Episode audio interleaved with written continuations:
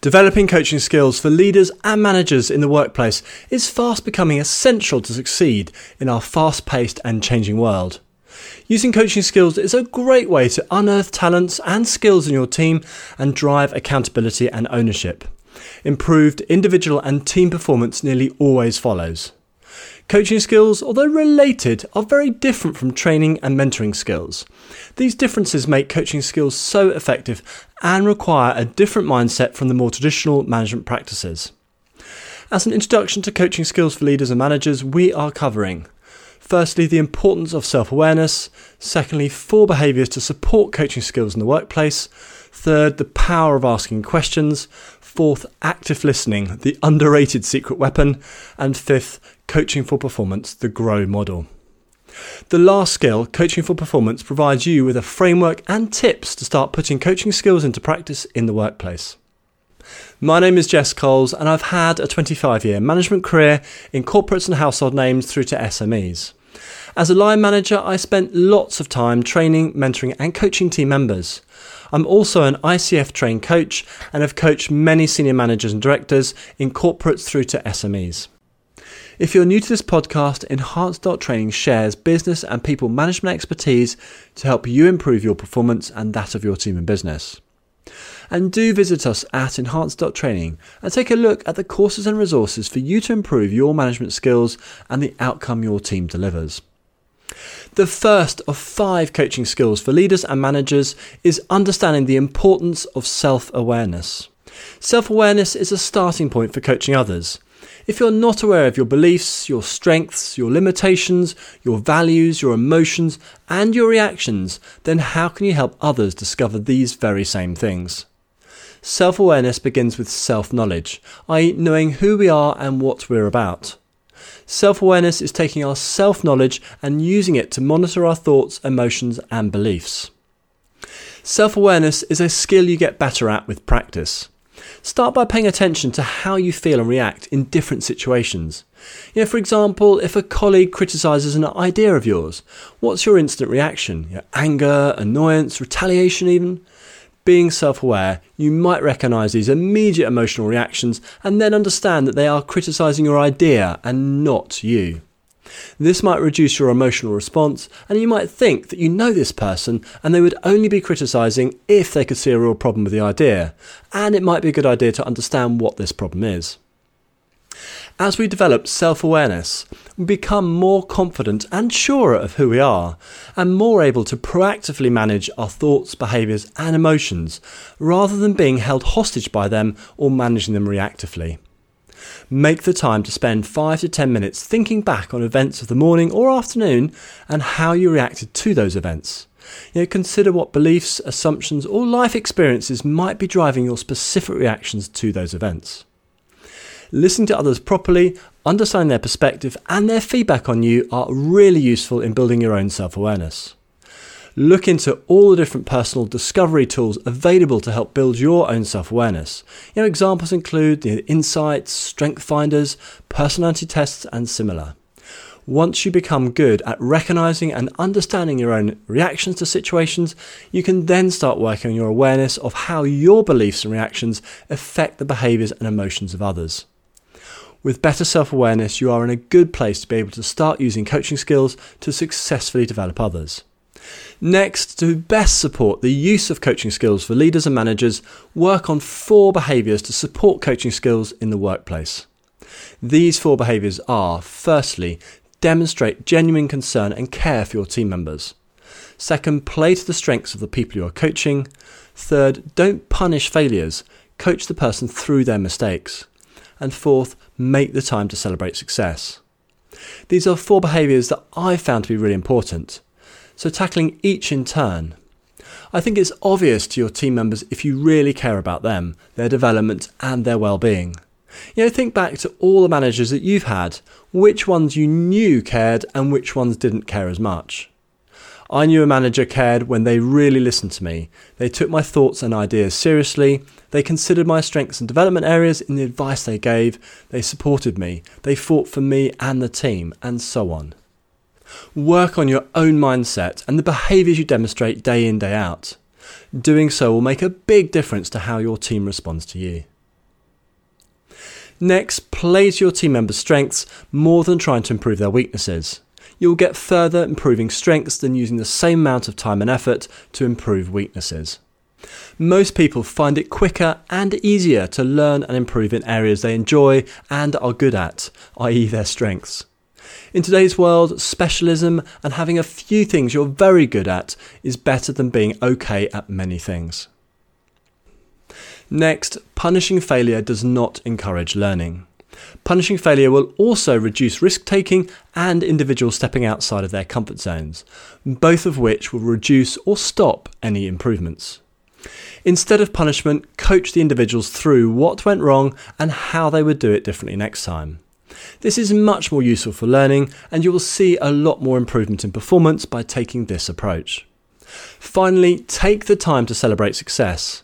Celebrating success is much more motivational to team members than listening to motivational speeches from you, pep talks, and similar. Positive reinforcement works, and everyone likes being complimented.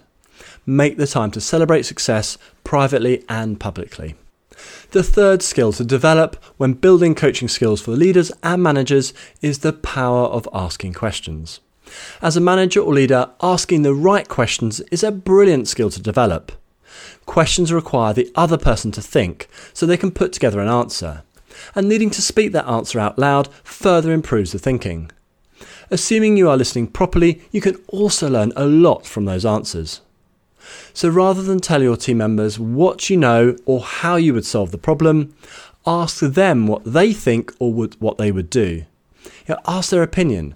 Ask them to tell you the options they can think of and their preferred solution to a given problem. Ask them why they think that is the best solution. Ask them how they will implement it. I promise you, get good at asking the right questions and you'll be bowled over by some of the answers you get. I continually am. There are lots of different types of questions. Understand and practice how to use each.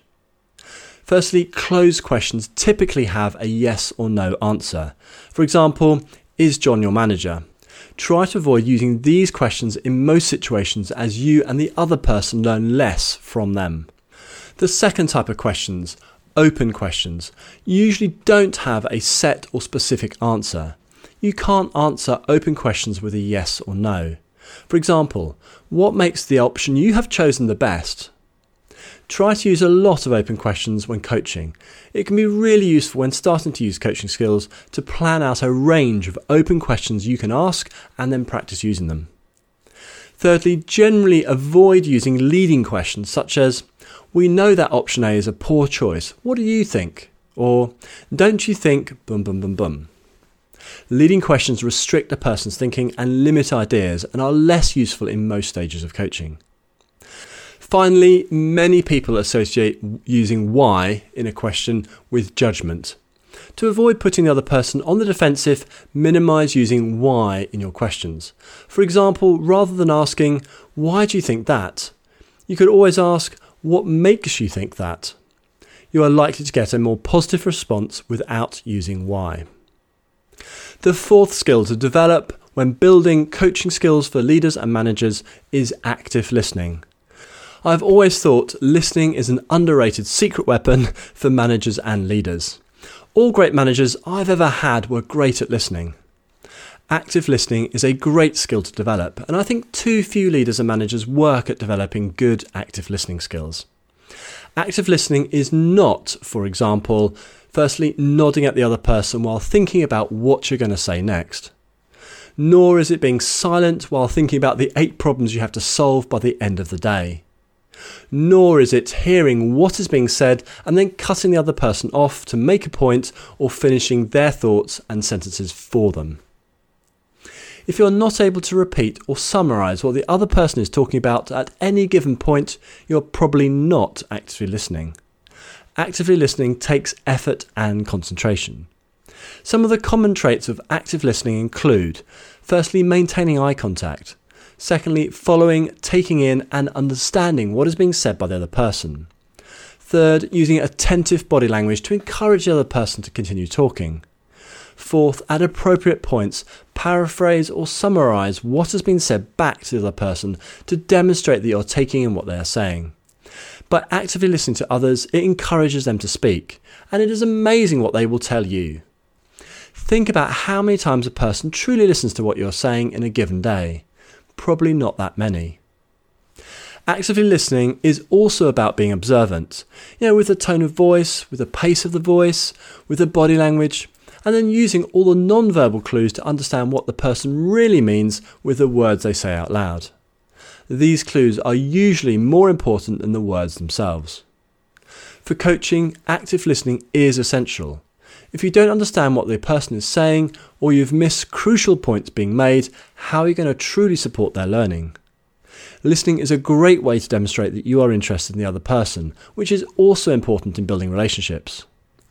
Active listening is an essential skill in coaching, so make the time to practice it. The fifth skill to develop when building coaching skills for leaders and managers is coaching for performance. In business, when investing in development in any form, there is an expectation that improved performance and better delivery of results is the outcome of that investment. Most coaching programs with external coaches will agree goals and measure progress against those goals to assess the effectiveness and value of the coaching program. Choosing goals and working to those goals provides the coaching program with direction and purpose. When you're using coaching skills as a manager or a leader, I suggest that you do so in relation to the goals to achieve. This might be something simple like solving an immediate problem, or it might be much more complex like delivering a big project. A good framework to structure your coaching sessions with your team members is the GROW model. The GROW model consists of four stages, being firstly, goal setting, secondly, what is reality, thirdly, what options do you have, and fourth, what will you do? So, running through each part of the GROW model quickly, keeping into context our need to coach to improve performance. The first step of the GROW model, setting goals or objectives, is a very good place to start. Ask the person you are coaching, where do you want to get to? What does reaching your goal look like? How will you define your goal?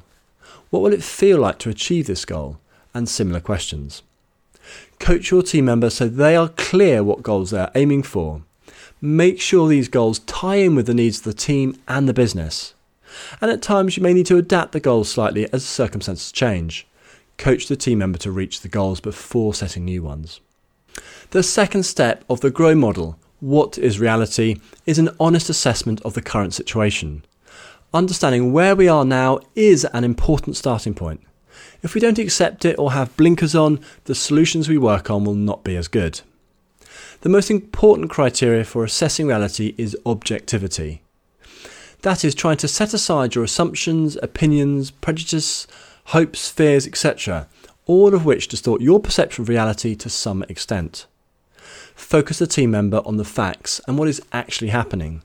You know, examples might include you know, our revenue is down 29%, or 23% of our products are loss making, or we have a negative NPS score, or the lack of the right skills in the team means we are five weeks behind. Challenge your team member when they only state opinions. Asking for evidence to support their position is a good way of doing this. Don't allow your team members to sugarcoat the situation or present information that is not objective and reflective of reality. Coach them to be as honest about the situation and reality as possible. The third step of the GROW model, what options do you have, is about asking your team member to generate options. Yeah, this sounds pretty easy. What limits these options is our assumptions, beliefs, and our past experiences. The coach's role is to spot these limiting factors and highlight them to the team member. The goal is to get as many options as possible on the table, even the ones the team member feels are not likely or desirable. Challenge assumptions such as, you know, it can't be done, or we don't have the budget, or our competitors will stop that happening, or it will cost too much or take too much time. When you remove the limitations of a person's thinking, really good options can be found. When you have all the options, you can coach the team member through reducing these options down. Keep challenging them and look out for the assumptions and beliefs that appear to remove options without objective consideration. The fourth step of the GROW model, what will you do, gets the team member to start thinking in terms of actions. What will they agree to to do as the next steps? What actions are they going to set themselves and be accountable for? It is important that they decide on the actions and that you, the coach, are not telling them or deciding for them. When challenging the actions, tied into the goals agreed. For example, you could ask, What makes you think that this is the best route to achieving you know, XYZ goal? Subsequent coaching sessions should include a review of progress against each goal and coaching them through the obstacles that they need to overcome to reach each goal. Always leave a coaching session with a team member owning at least one action. So, there you have a quick summary of the GROW model. It is a very useful framework to coach individuals to reach goals and, in the process of doing so, improve their performance and skills. Developing coaching skills for leaders and managers is a very important skill set to drive performance from your team and business. A supportive and development focused culture is needed to underpin a coaching approach for leaders and managers. Using questions rather than telling to drive learning and development while employing active listening skills is a huge step forward for most managers and leaders. Coaching is a bigger time investment in the early stages compared to mentoring and training. Coaching should produce bigger improvements over the medium to long term when compared to training and mentoring. A coaching approach and using coaching skills are not right for every situation. You must use your judgment as to whether you use training, mentoring, or coaching skills for each situation. In many cases, you are likely to use a mix of these skills. As a reminder, we have gone through firstly, the importance of self awareness. Secondly, four behaviours to support coaching skills in the workplace. Third, the power of asking questions. Fourth, active listening, the underrated secret weapon. And fifth, coaching for performance using the GROW model. And if you have any questions, please drop me an email at support at enhance.training and I'll get back to you. Thanks for listening, and I look forward to speaking to you again soon.